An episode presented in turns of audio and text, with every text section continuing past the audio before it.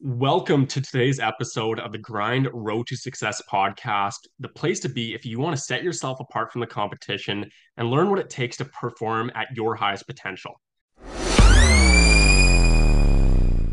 I'm your host, Zak Krissick, and today we have the pleasure to sit down and talk with former elite athlete, Olympian, and performance coach, Tom Graham. Thanks for joining us on the podcast today, Tom. You're welcome. Pleased to be here. So let's dive right into it. Let's talk a bit about you know your experience as an athlete, kind of what you went through, um, and the lessons you learned along the way from you know youth levels to the professional levels, um, and how you performed uh, throughout that. Sure. Uh, thanks for uh, again for asking me, and uh, of course you're affiliated with the uh, the the same baseball team as my youngest son, so it's a real pleasure to be here. I guess the first thing was the, the role of parents. So my dad was important. Uh, we played ping pong in the basement when I was about eight to 12 years old, probably longer than that. And it took me about four years to beat the guy. Uh, so you learn perseverance in a situation like that. So I think no matter how good you are or how poor you are in activity as a parent, there's always room to play things with your kids and uh, chances are you begin as a as a as a as a better ping pong player, for example, than your kids might be, and so you bring them along. Um, we spent time in the backyard learning how to throw a curveball. So I was a I was a left-handed pitcher when I was a runt, and uh, we spent time learning uh, a curveball, and I guess that qualifies as play but I did it with my dad, and we'd laugh and uh, and uh, and uh, at, at, our mistakes and things. But eventually, you learn how to throw a curveball, and you walk around the corner and and um, do the same thing with your friends. So all those things qualify as play, but all those things also qualify as extras that that you can do as a kid um, outside the confines of, of regularly scheduled practice. So those are important. Um, I played what whatever was in season. So uh, if you have ever listened to the Hall of Fame induction interview with John Smoltz, that was his main point. If you're a kid, play whatever's in season, and then you'll come to a certain place in your life where you pick one of them or you pick two of them and you concentrate on those. But uh, but play all of them. Uh, get involved and see what turns your crank. I was uh, I I eventually got involved in in baseball and volleyball, and there's there's kind of a funny story about how I, I ended up prioritizing baseball or pardon me volleyball over baseball. Um, we uh, played in the Comox Valley once, a touring San Francisco baseball team called the Siskiyou A's, and these guys were really good. And for some reason, I had all of my stuff that day. I started against them, and uh, I I shut them out. And um, there were a couple of scouts in the stands in my hometown at that time, and uh, they said we'd like to keep an eye on you at at your island championships. We'll look at you again. And uh, what ended up happening was that I was also ID'd uh, by a guy named Vic Lindell uh, with with BC Volleyball. He'd come up to my hometown, done an identification camp, and I made the mistake of asking him a couple of questions. So he thought I had a good attitude. So he invited me to a 160 um, boy uh, identification camp or selection camp, which was the first selection camp on the trajectory to the 1975, dated myself there, Canada Games. Uh, so um, I went over there, and uh, I'll tell you about that in a few minutes because it was part of the developmental trajectory. But I didn't pitch for the seven days that I was over there at the provincial volleyball camp.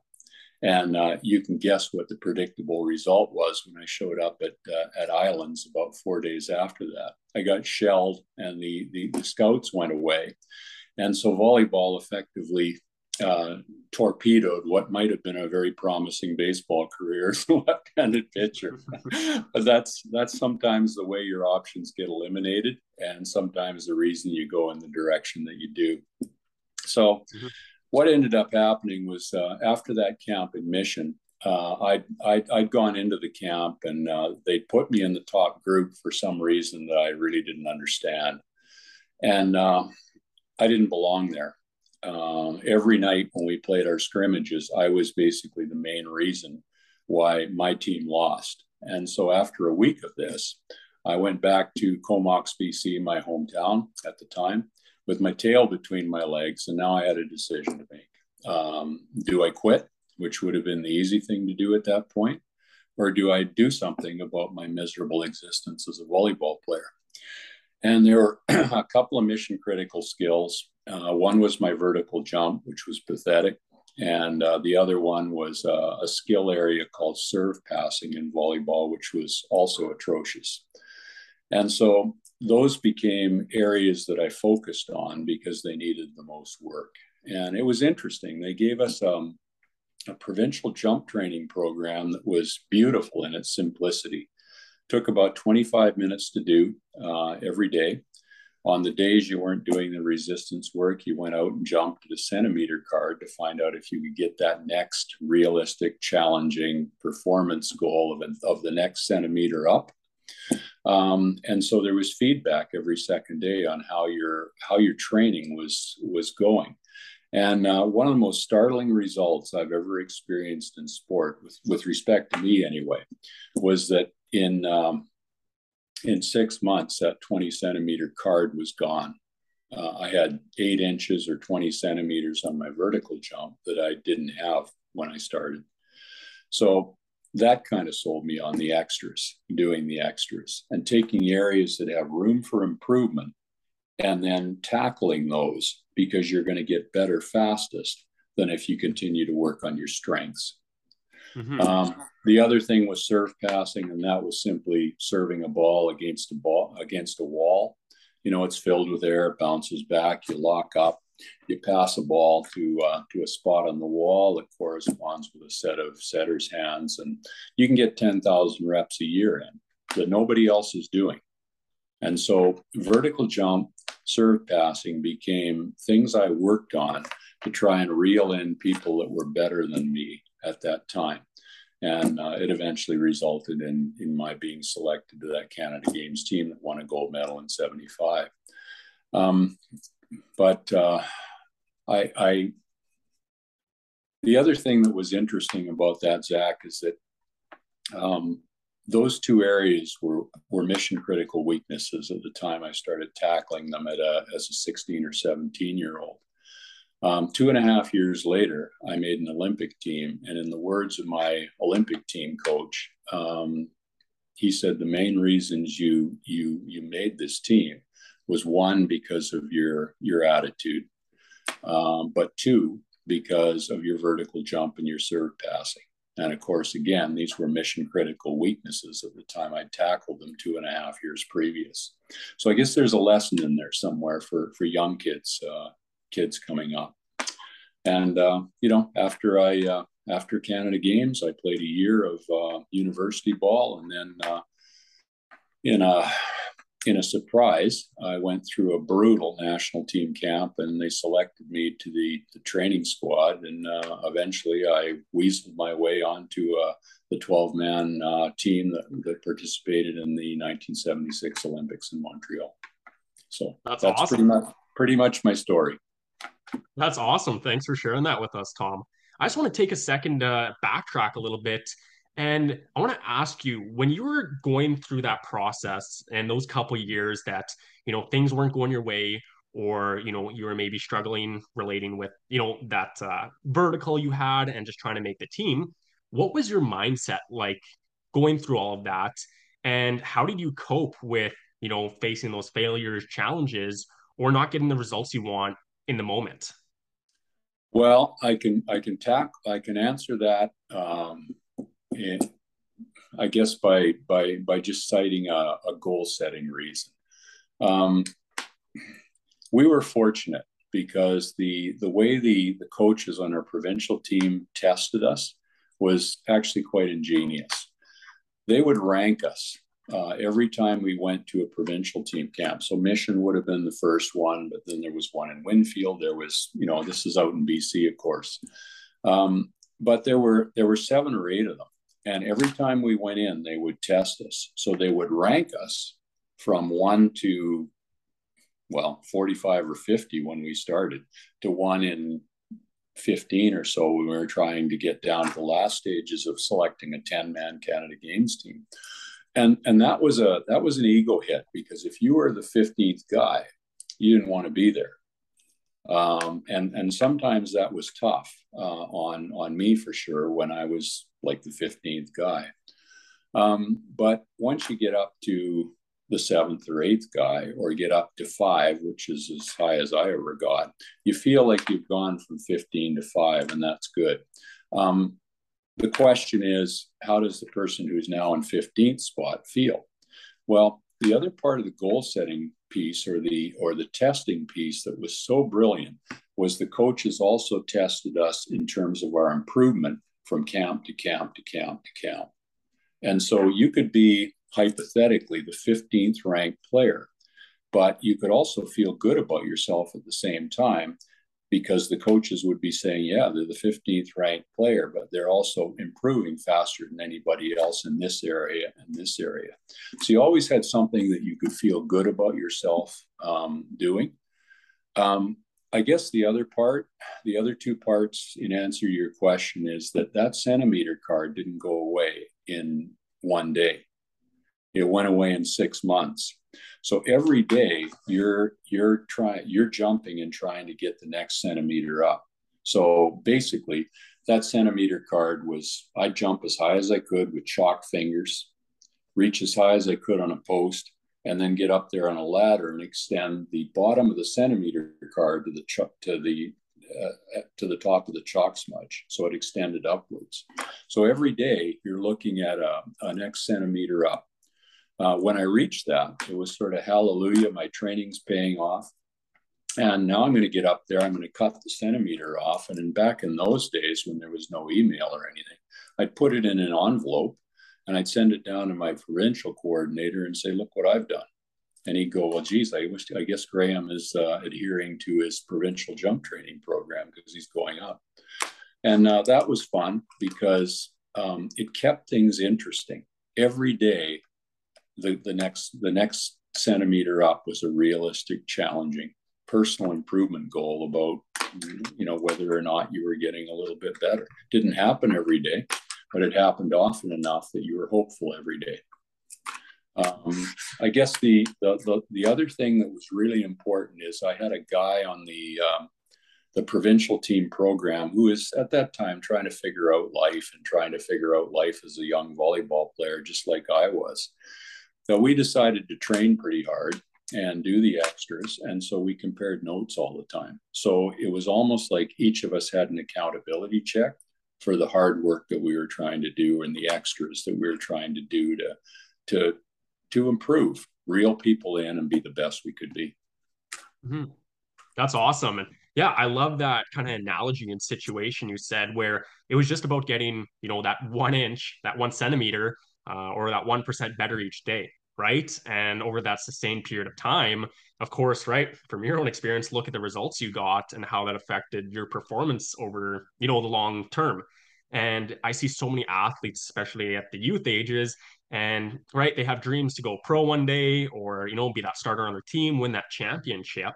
Um, but then when it comes to actually putting in the work, right? That's what makes all the difference. And you know one thing i really think that uh, helps me and it helped me when i played especially at the college levels was just that mindset of getting 1% better each day right? That's all it took is if i'm getting 1% better each day i'm moving forward that's progress. And right over a sustained period of time that's where you start getting the results you want and seeing those math massive uh, you know changes and growth especially in your performance um, so I guess relating to that, you know, how did that make you feel when you started getting the results you wanted and, you know, made those Olympic roster teams?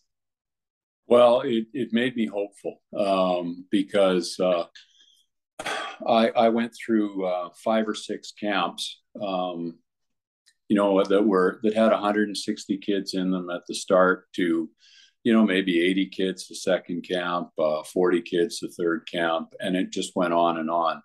And uh, this culminated in a in a selection process to a team called the Pacific Rim Championship Team, which was a BC team that was going over to Hawaii, which wasn't a bad gig at the time uh, to play against other Pacific Rim nations like Korea and Japan, the United States.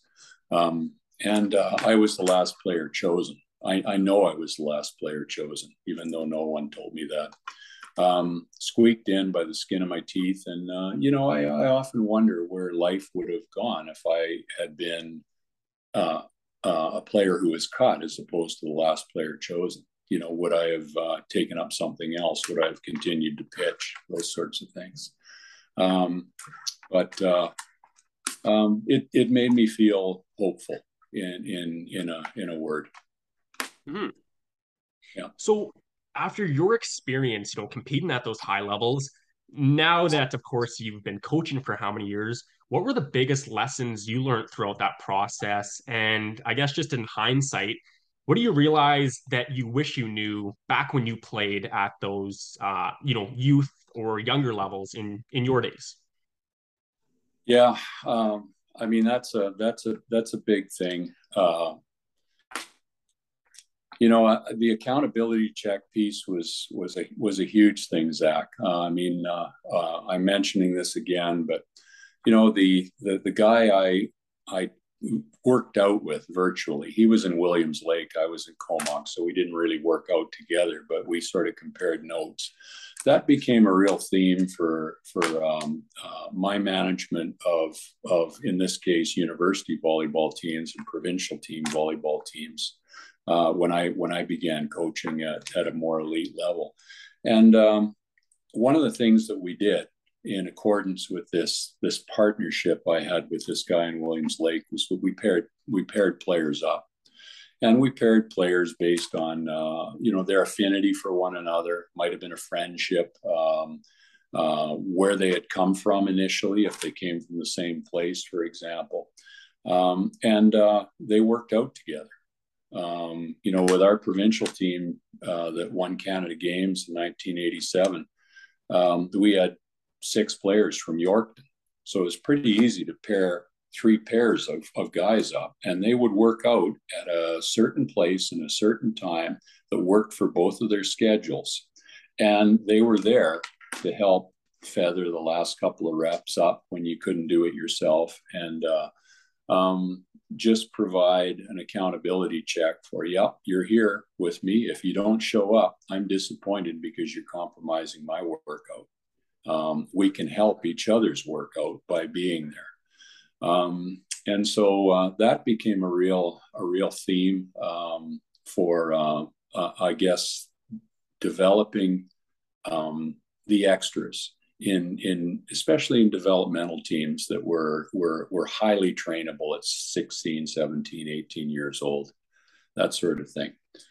Um, i think the other thing was was probably um, you know we spend so much time in the technical tactical and physical aspects of our sport. We go to practice and we develop those. Um, we we may even in a weak moment go into a gym and, and pump some weights because we think that's going to help us.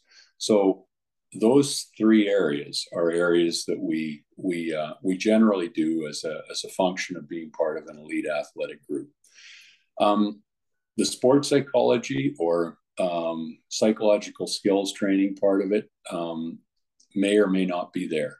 And uh, I guess one of the things I'm here to say is that if we have a bad mental game, it can torpedo or short circuit all of the technical, tactical, and physical work that we've done in order to try to play our best and may, in fact, prevent us from playing our best if our mental game is not where it should be. The, the, the corollary, the positive, is that if we have a great mental game and we're our own best mental trainer, uh, then we can go out and unleash the considerable technical, tactical, and physical work that we've put in in and around the gym or in and around the ice, whatever the venue may be. Um, so uh, back when I started, there weren't very many people, weren't very many resources that could help you understand how you how you how you were to prepare consistently to to unleash those that that work that you had done. And um, I can remember um, we were playing the United States in the Winnipeg Convention Center, uh, and we'd never beaten these guys before. Uh, but we knew we had the team to do it. And uh, I can remember we had an eight o'clock game with them. I'm at I'm sitting there at 12 noon in my house in Winnipeg and I can't sit still. Um, you know, I'd read a magazine, I'd cross the room and read another one for 30 seconds, cook cook spaghetti, bake cookies, things I never did because I needed something to do. I had to be doing something. I couldn't sit still. So I was edgy. I couldn't wait for the game to start. Here it was 12 noon.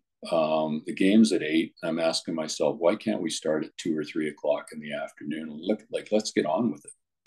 Uh, so I was anticipatory. I was anticipating the event. And thirdly, I put in the extras and I felt like I, I had done the work to, to perform well against the States, assuming I got myself in a good space to, to play. Um, so edgy, anticipatory, and confident were, were probably words that would describe how I felt before that game. And then the game started. And every athlete who's been through a, a career type game will um, be able to identify with this. I couldn't remember the 5,000 people in the stands. I couldn't remember the score at any given time. I couldn't remember talking to my teammates on the court, even though I know I did. I couldn't remember anything my coach told me in timeouts, which may be a bit maladaptive, but that's how absorbed I was in the process. And the US was just this faceless blur of red, white, and blue on the other side of the net. So it was just me and a volleyball that night. And I got out of my own way and I allowed all that technical, tactical, and physical preparation that I'd done to be celebrated in that game. I got out of the end of the game. Um, we were out there for two and a quarter hours. It seemed like we were out there for 45 minutes. It just slipped by. And uh, uh, I said, man, I, I, was good tonight. And someone had mentioned to me um, at some point how you feel before you play has an awful lot to do with how you play. And I really thought about it after the match. And my question to myself was if if I have to be edgy, anticipatory, and confident to be able to pull off a performance like this, and if I'm interested in doing it again and again and again, why in the world wouldn't I want to feel edgy, anticipatory, and confident before every match for the rest of my life?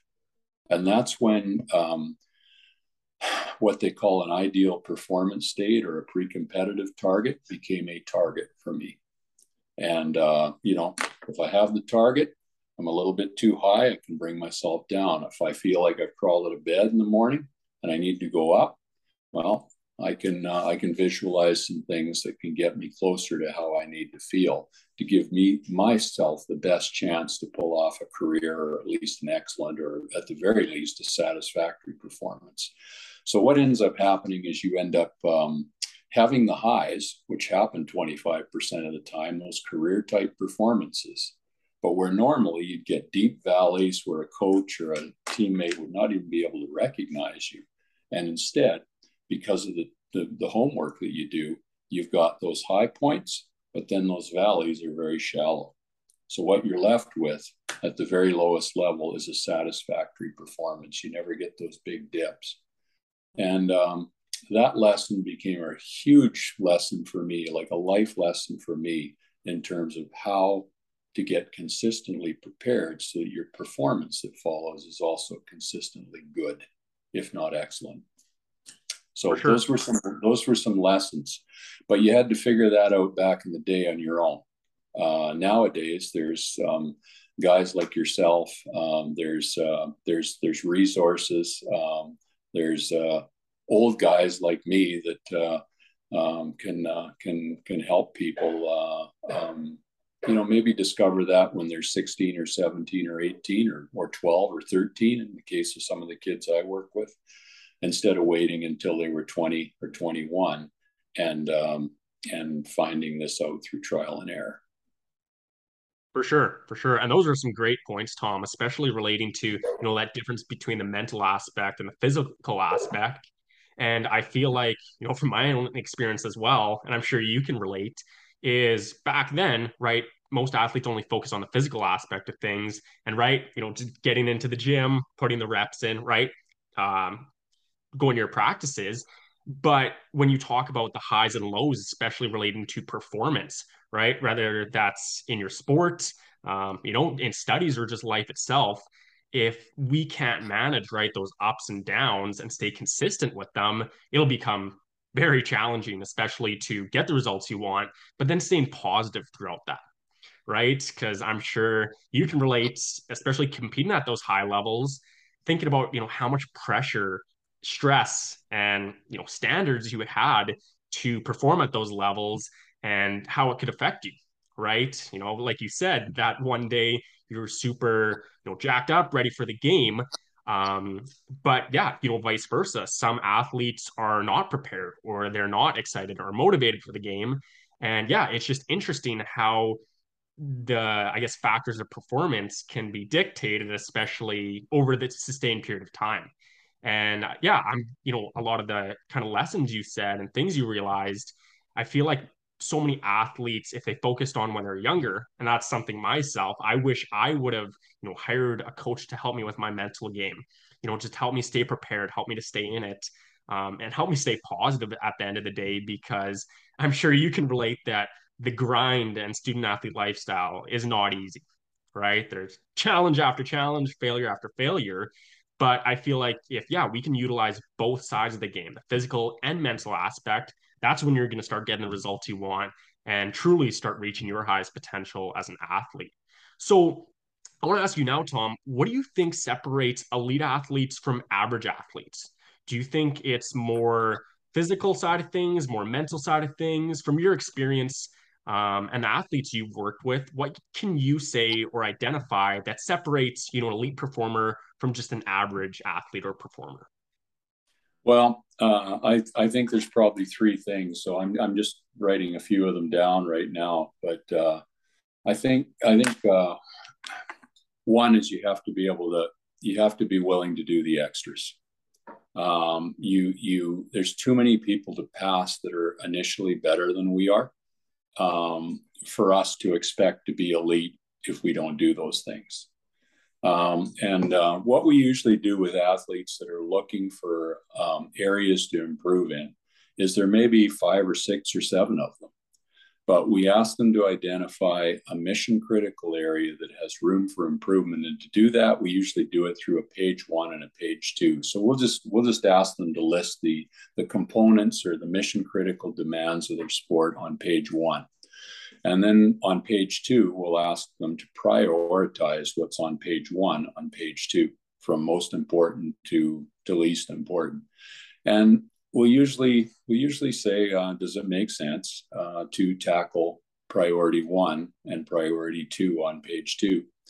And what most of the time the answer is yes, because we can we can spend a lot of time doing extras in the service of areas that we're already strong at. So let's say this is our performance ceiling and we're already up here.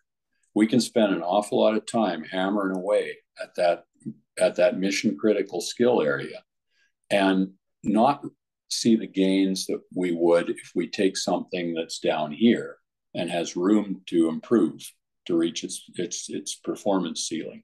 And so if you're asking the question, how can I get better fastest? And where does my so, source of hope come from? Um, it's probably in the areas that are one, mission critical. We need them. They have to be a part of what we do. And two, they have room for improvement so that we we can get better uh, fastest, uh, or at least as, as fast as possible, and faster than if we if we're doing the fun stuff and training our mission critical strengths. So that that's one thing. Um, I, I think the other thing is how you how you behave on a court, on the ice, um, on the field. Uh, whatever your performance venue happens to be. Um, talk to people about what a great athlete looks like. Um, I mean, the biggest compliment I ever got as a as a as a university athlete after I finished playing national team was uh, a guy from York University named Wally Dyba, a wonderful man, volleyball coach. Uh, we were in a tournament in Winnipeg, and uh, he uh, took me aside afterwards and he said, "I got this guy who's coming up," and I uh, we sat and watched the match. And he said, "This is what uh, this is what uh, an excellent volleyball player looks like," and uh, it's just a compliment that came from a coach. Um, you know, um, that compliment would be paid to any number of people over the millennia that sport has been been uh, been in existence, but um, you need you need to do the extras to make yourself look uh, like um, uh, uh, a, a, superior athlete in your chosen sport.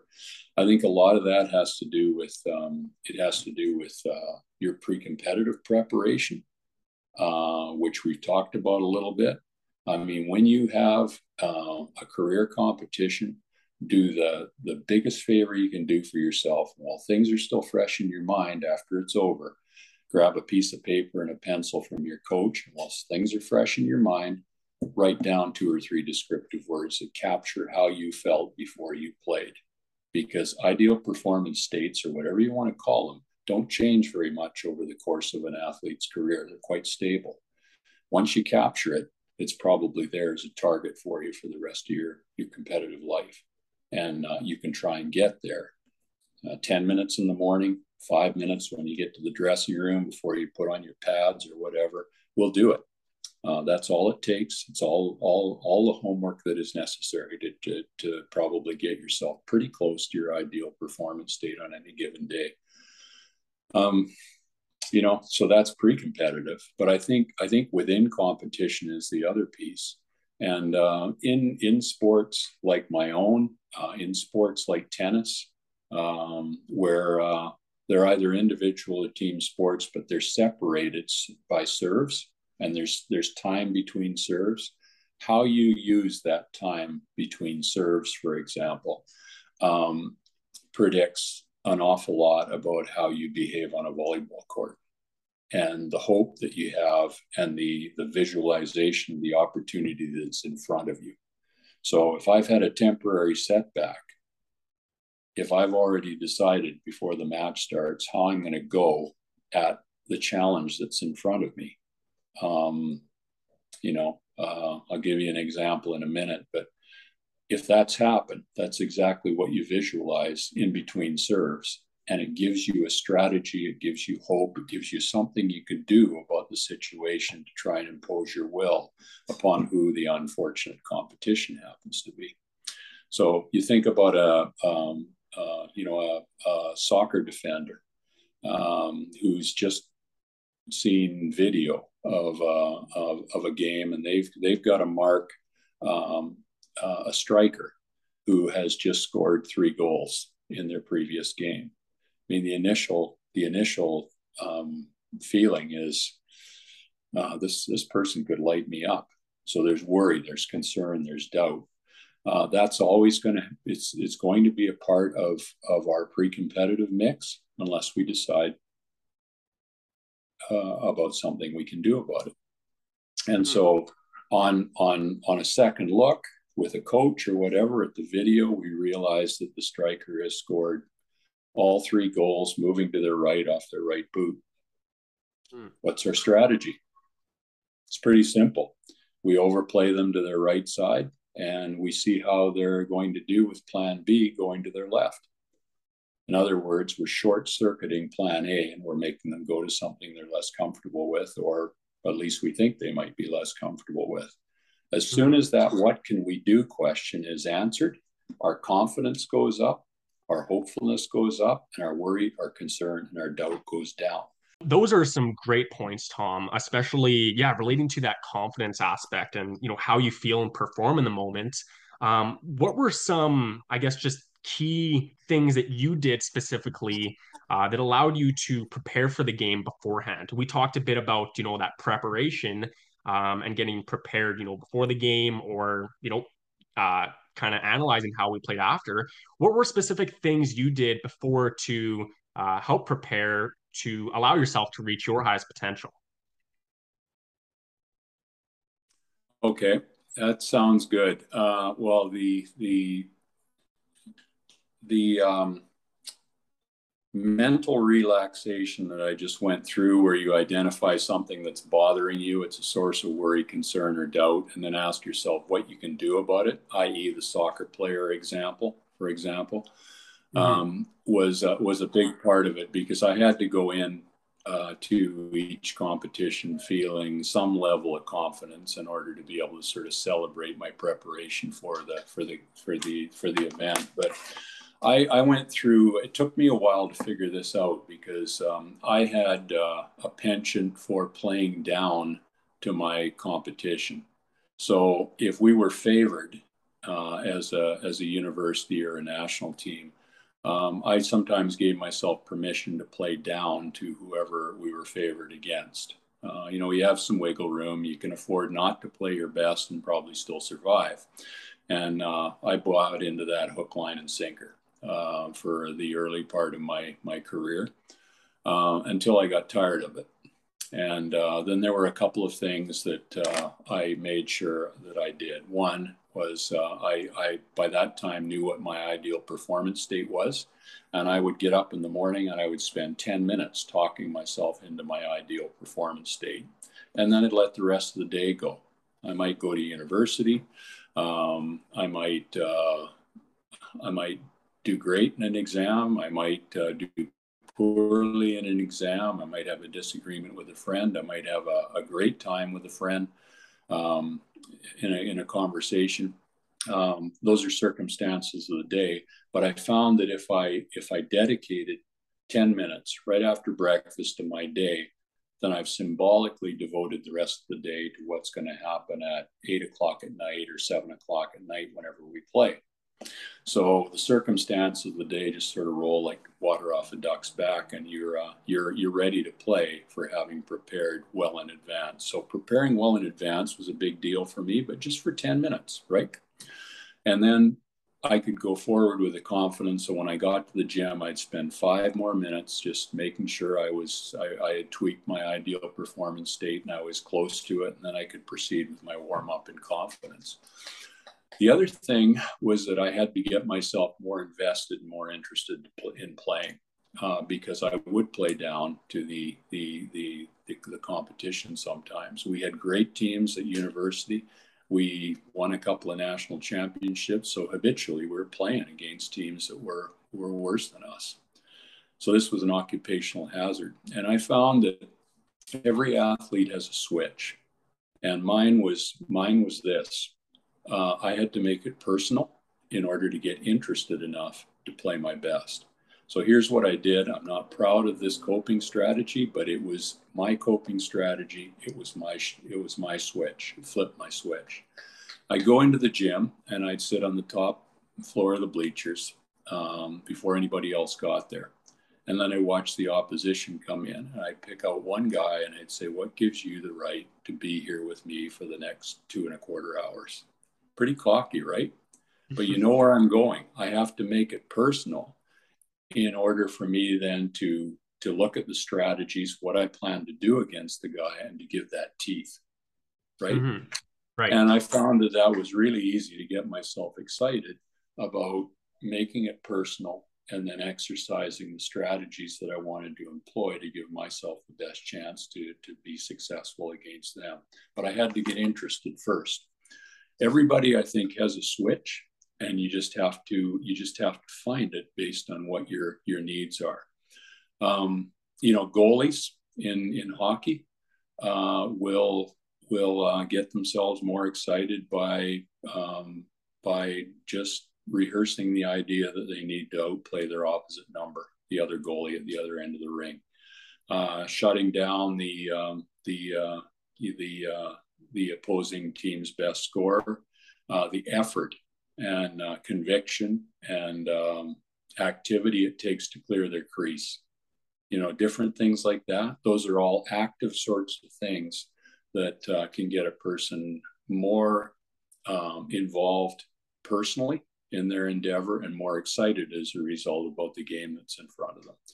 So those were, I mean, those those pieces, um, making sure I was close to my ideal performance state, uh, and then um, making sure I was I was excited enough if my ideal performance state was here and I was feeling like I just crawled out of the rack in the morning, I needed to get up here. Those were active sorts of uh, uh, strategies that I used to try and get myself ready to play. Um, every gotcha. athlete will, will have theirs. Um, if you're too excited to play, you need to come down. That's where the mental relaxation, such as the soccer example, would become um, more important than perhaps the act, perhaps the active visualization that gets us is intended to get us more excited when that's needed. So. Gotcha. Yeah, no, those are some great uh, tips, tricks, kind of strategies, especially relating to, like you said, that performance state and how we can bounce, right? If we need to level up or we need to come down in that situation.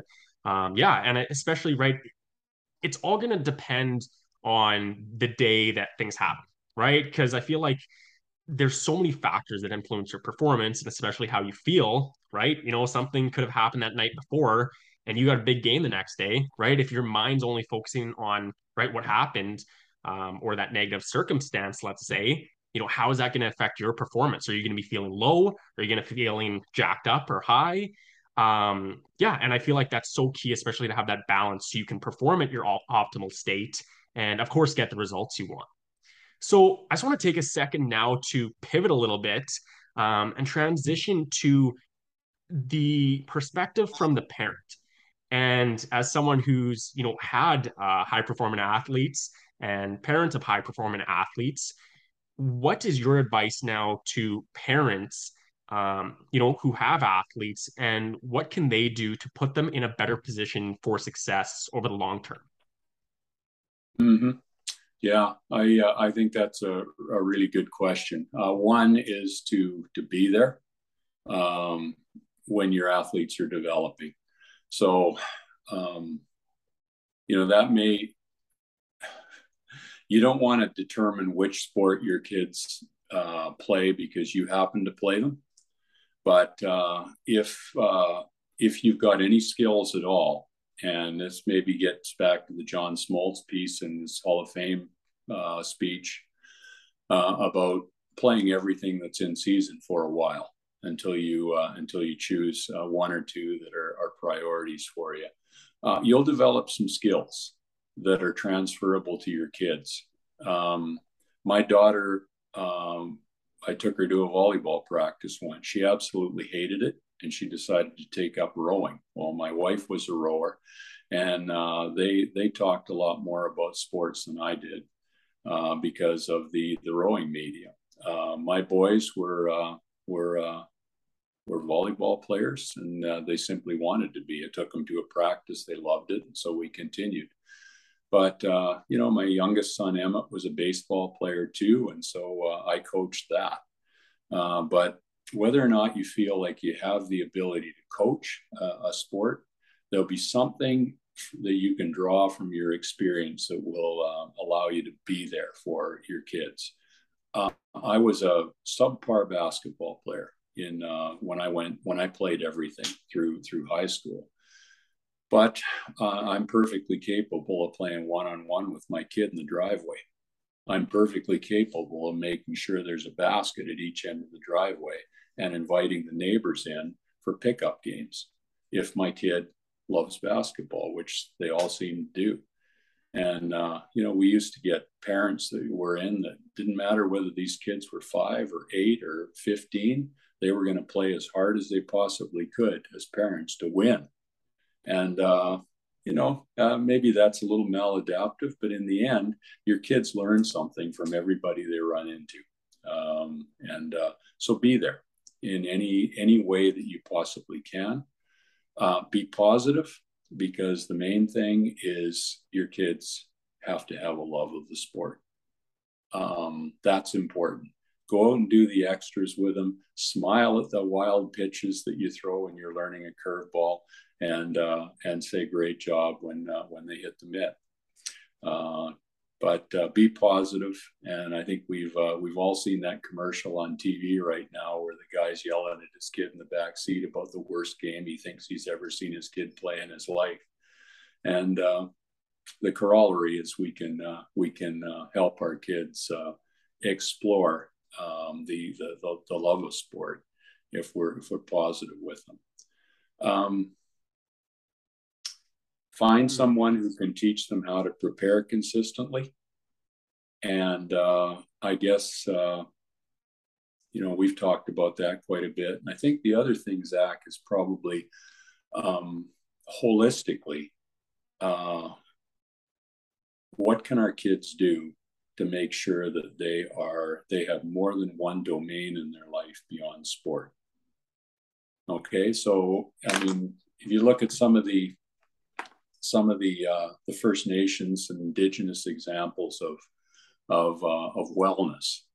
Uh, there will be a number of different areas that converge. And if a kid has uh, pieces of that in their life they're likely to be fairly uh, fairly fairly well adjusted. Um, um, you know, it's like the the stock market. If uh, I've got if this and this and this and this and this are in are in pretty good shape, and one of my areas in my life takes a dip every once in a while, I've still got those other four or five areas that are in good shape, and they help keep me buoyant emotionally. Um, if you only got one area, you only got one area, and it's easily the most important area of your life, and it goes south, what is there to hold us up emotionally? Right. And I so, feel like, you know, my experience as an athlete, I feel like that's why it's so important, especially at the youth stages, to be a multi sport athlete. You know, even if you're only good in one sport, that doesn't matter. You know, competing in the the multiple different sports gives you those different insights, those different perspectives and abilities to, yeah, right, go on and um, essentially do what you want to do, right? So if football isn't your thing, but you really enjoy hockey, right? I'm sure a lot of those skills, you know, let's say from football transfer over that you can utilize um, that could help you, right, reach your potential and what you want to do. Uh, but the biggest thing I kind of realized, and this was in hindsight as well to when I played, is back to that point of, you know, kind of enjoying what you're doing, right? Having fun with the game and being passionate about it. And I realized if I wasn't 100% passionate about something, I wasn't going to put 100% effort into it. And that was kind of just a, a big mindset shift for me because when I realized that, I look back to every point in my life, whether it be in school, whether it be in sports, just life itself. And I realized that when I wasn't passionate about something, when I really didn't care about it, of course I never put the effort into it. Right. And I feel like so many athletes and relating back to that point of, you know, parents and parents and athletes is um, you know, of course, parents want their their son or daughter to succeed. Um, you know, do all they can, whether it's in sports, uh, you know, let's say music, whatever, dance, whatever it may be. Um, but putting them in those different situations can give them so many more skills um, and I guess just perspectives to help them within all aspects of life. And I feel like that's the greatest thing is, you know, my experience playing football sure, I learned a lot of the physical skills, right? Abilities. Football was awesome. But the biggest thing I learned from football was that, you know, sports, especially relating to that aspect, is we're a family, right? We're all brothers here. We're all sisters here, whatever it may be. And that, I guess, trait and that kind of lesson was a huge learning experience for me, especially later on in life, realizing that yeah we're all here for a common purpose we all want to achieve this common goal right we want to win that championship we want to do the best we can do is i'm going to do whatever it takes to help you and you're going to do whatever it takes to help me right? And when you have that team chemistry that's when i feel like you can truly achieve, achieve great results. And it showed i remember playing football is when we had that team chemistry um, you know we were all in and we succeeded. And we started reaching a higher potential that we could have ever thought. But just learning those life lessons in the process i feel like is so so important even beyond just the sport itself right? And when you can learn those strategies let's say even just time management if you can learn how to manage your time within sports uh, you know that carries over to your studies as well. You know especially you go to the collegiate levels you got to manage a, a heavy workload. And then in the future you have a job right? You have those time management skills throughout the entire process. And I feel like that's why it's so important, especially to work on that mental aspect, is because at the end of the day, you know, if you're not playing sports anymore, again, back to the point of what do you have, right? What are you passionate about? And yeah, I feel like it's so important just to have those numerous different skills that can apply in all aspects of life rather than just within a sport and what you can do within that sport. Um, was there anything you wanted to to kind of add on to that? That was just kind of some some things I had and just kind of from my own experience relating back to when I played. No, I, I agree with everything you said. Uh, I think the uh, the domains of life are are huge, um, and they're a real secret to remaining uh, emotionally buoyant. Uh, you know, a, a, kid that's going to school, let's say it's high school or let's say it's university. Um, you know, I'll take an example, a personal example. Um, you know, when I when I started going to university, um, I was in phys ed for a week in kinesiology for a week, and I was interested in it. I wanted to teach it, uh, etc. But I'd only taken half of my fitness test, and I thought we had uh, uh, an agreement that I was, you know, I was working nine, working out nine hours a day with the with the provincial team up in up in the Okanagan at the time. I wasn't around for the second half, and I thought we'd had an agreement that uh, you know, I was in decent enough shape to gain entrance into the College of Kinesiology at the University of Victoria. I was in for a week and then they kicked me out. They said I hadn't done my my my my second fitness test, and uh, so I ended up in arts and science, and uh, I wasn't committed to it. I was an elite athlete, but I was a C plus student because I, I didn't know where it was going. I didn't know what the market was at the end of that uh, academic trajectory from a vocational point of view. And uh, I didn't know what the job was going to look like that I'd be I'd be qualified for. Uh, you know, uh, and then I went and did a master's degree in something I was quite interested and invested in that I thought would uh, would result in a in a in a fulfilling job moving forward.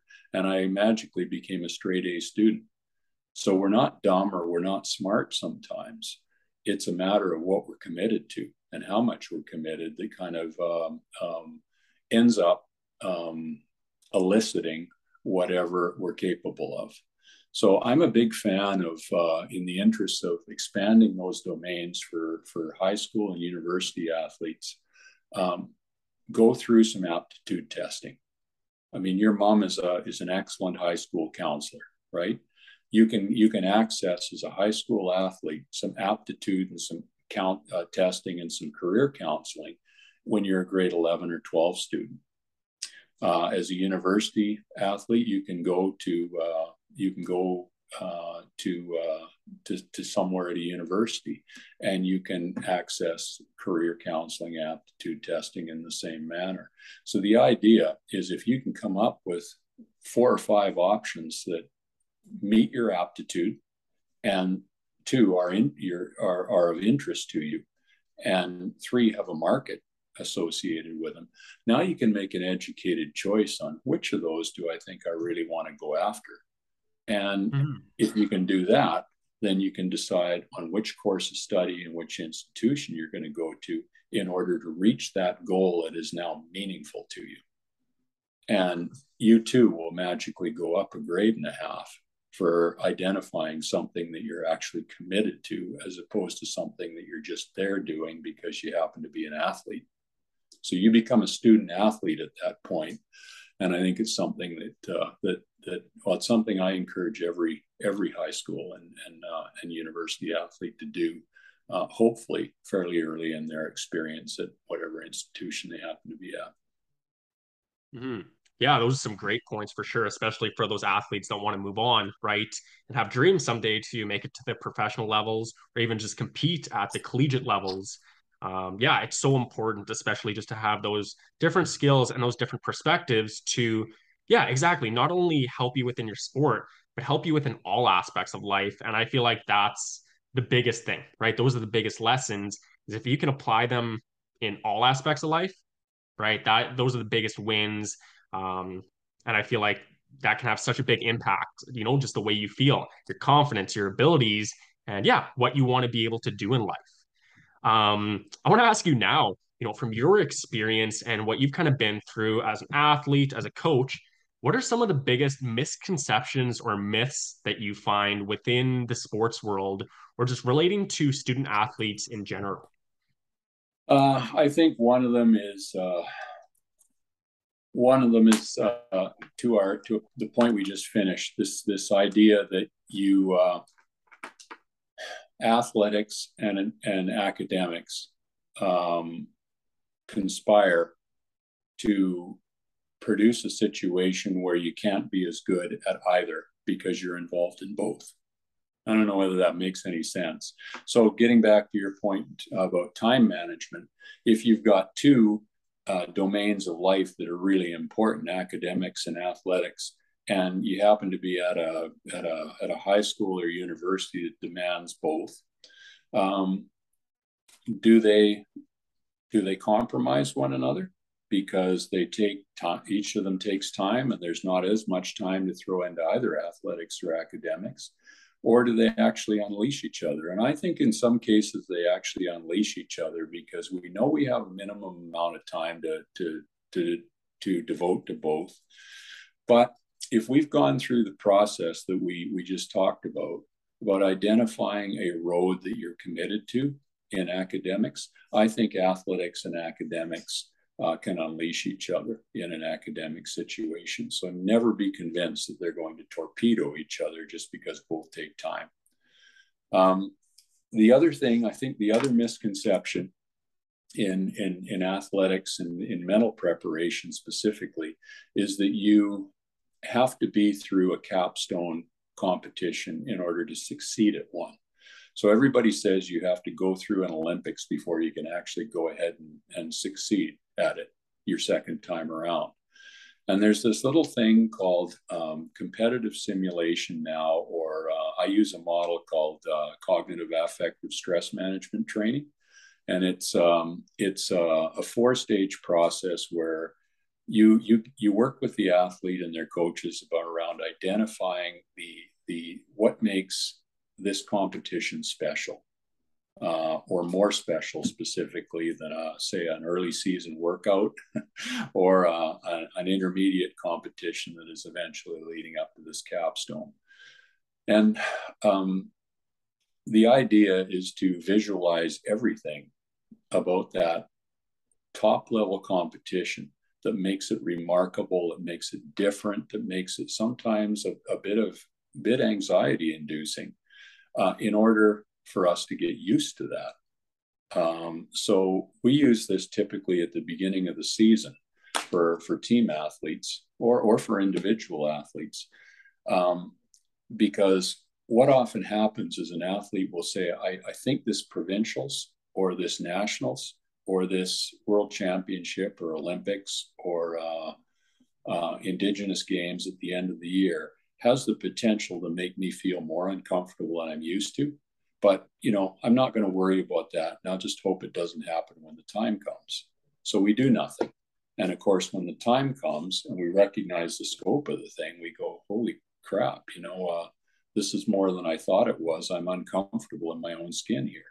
So what we try to do is we try to induce the emotion that will be part of that, the situation and the emotions that will be a part of that capstone competition early in the year.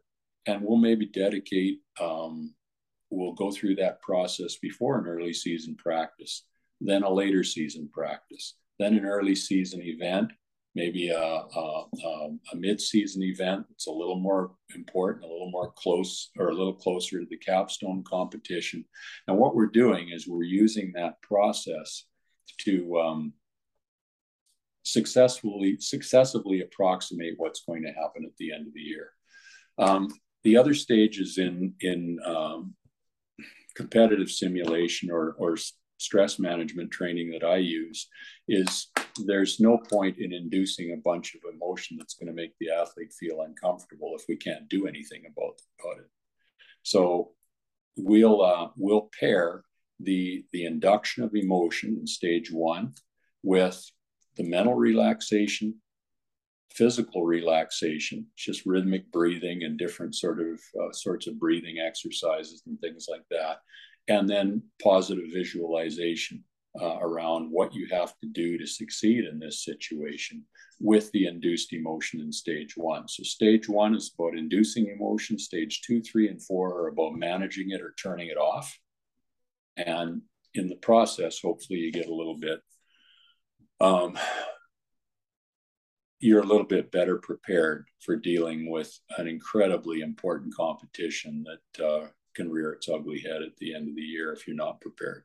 Now, this way, I think you are. And I think it's a source of, uh, of confidence for the athletes. So that's another misconception is that you have to be at a top level competition once before you can go ahead and do it the second time. You can do it the first time. It just mm-hmm. it's just a matter of how you prepare. Yeah, no, those are great points. And I I agree hundred percent, especially relating to that training aspect of most athletes, especially at the youth stages, right? I feel like even the high school level, is they just go into the game, right? They'll go to their practices, but then they go into the game um, either expecting to play at 100% or just going in there, right? Not really expecting anything.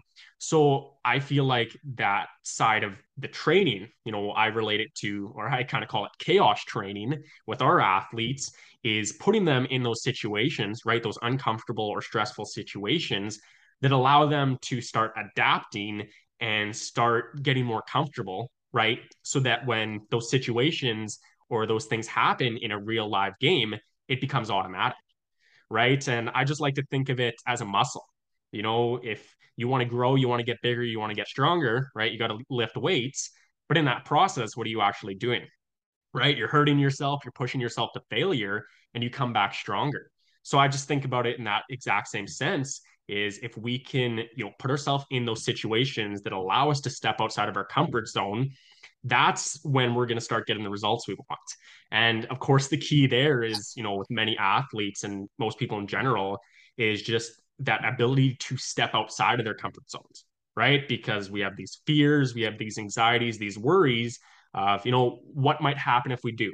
Or what will people think of us if we step outside of our comfort zone and do something different? And I feel like that is so, so important, especially relating to a training side of things, is preparing yourself for those situations that might not happen, right? Um, you know, those crazy hectic situations where it's at the end of the game, right? And you have nothing left in the tank, but you got to give it your all and you got to prepare yourself for those situations that could happen, right? And I feel like at the end of the day, that's what makes all the difference is if you can make those tough plays, if you can make those you know challenging situations uh, and create positive outcomes, that's when you're going to start seeing massive results and changes compared to just focusing on the basics, right? The basic plays, uh, the basic situations that might happen is sure those might be the most common, but again, when it comes down to it, that championship game, right? Going to that championship game and seeing that unique situation is if we can't handle it, then it'll be very tough to get the results we want. Right. So just kind of relating back to that training aspect, I, again, I couldn't agree with you more like more on that aspect. And I feel like so many more athletes really need to focus on that side of things um, to get the results they want. Because if they can't handle those pressures, those stresses, you know, those failures in that situation, then it becomes very hard, right, to continue forward and keep getting the results you want. Um, but yeah, I guess, you know, I just want to ask you one last question, Tom. I appreciate you taking the time to sit down with us today. Is what is one specific thing? I know you've given us so much value and information here already, but what is one specific thing that you would suggest for other athletes to mm. reach their highest potential and performance? um, you know, whether that's in their sports, studies, or just life itself? Wow. That's a good question. One thing. Uh, I'm trying. I'm trying to think of some of the things that we've talked about and how we would generalize that. I, I think the biggest thing would probably be develop um, develop an accountability check for for yourself um, in in every area you're involved in in, in school or, or sport. Um, you know, it could be a guy, uh, a guy or a young lady that you're working out with, uh, depending on on uh, on you know what type of team you're involved and who your who your teammates are. Um, it uh, it could be um, you know, whittling that page one and page two down to a couple of priorities that you become committed to. Um, and I think that I think that I think those sorts of things are valuable because ultimately we're responsible for describing ourselves and where we want to go and what we're a, what we're a fit for. So describing those mission critical limitations to us that we want to go after is something that we describe to ourselves right our ideal performance state is something that we describe to ourselves through our experience we have a great performance we get a piece of paper we write we write down how we felt before and that predicts our accountability to try and get there again and again and again. Uh, you know what sort of vocation you want to be involved in. Um, that may be done with the help of a, a, school counselor or a service that a school counselor recommends uh, same can be said about the university experience if you haven't done this in high school. Um, you know, the, it, it can be done in concert with other people who will help you along, coaches, uh, professionals that can provide advice, but ultimately you've sought that advice. And so once the advice comes down the, the, the pipe, you're committed to it because you've been part of the decision making process. So don't let anybody else decide what your path in life is going to look like. Be involved in it yourself and then follow your gut. Because where you want to end up pre competition, what strategies you want to use in competition between serves or between plays, where you want to go to vocationally, um, all of those things. Um, are things that we're involved in deciding ourselves. Um, we're our own best goal setters. We're our own best mental preparers if we have the skills to do it, or if we access the skills from other people to help us do that and identify avenues which are priorities for us to travel. And the um, the trail will become much more satisfying if we have a hand in our own goal setting process and we'll be much more committed to every every trail that we take towards our final destination if we have a hand in the goal setting processes that are part of that. So i, I guess I that, would, that would probably be off the top of my head without thinking about it too much that would probably be my best advice I love it. That's awesome. Great advice. And yeah, I hope whoever is listening can take that advice and start to apply it within their life and start getting the results they want to truly reach their highest potential, uh, whether it be in sports or out. Uh, so I want to thank you again, Tom, for taking the time to join us today and share your insight and the knowledge in helping all athletes and parents be able to navigate the grind and student athlete lifestyle.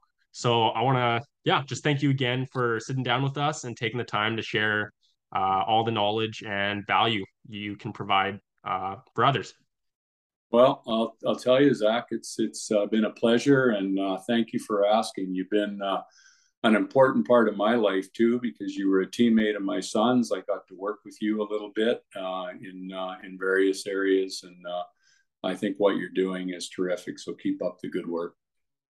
I appreciate the words, Tom, and I'll continue to do whatever I can to help others who are in my position and yeah, continue to strive to be the best. Fantastic. Awesome. So I want to thank you again for tuning into the Grind Road to Success podcast, and we will see you on the next one. Cheers.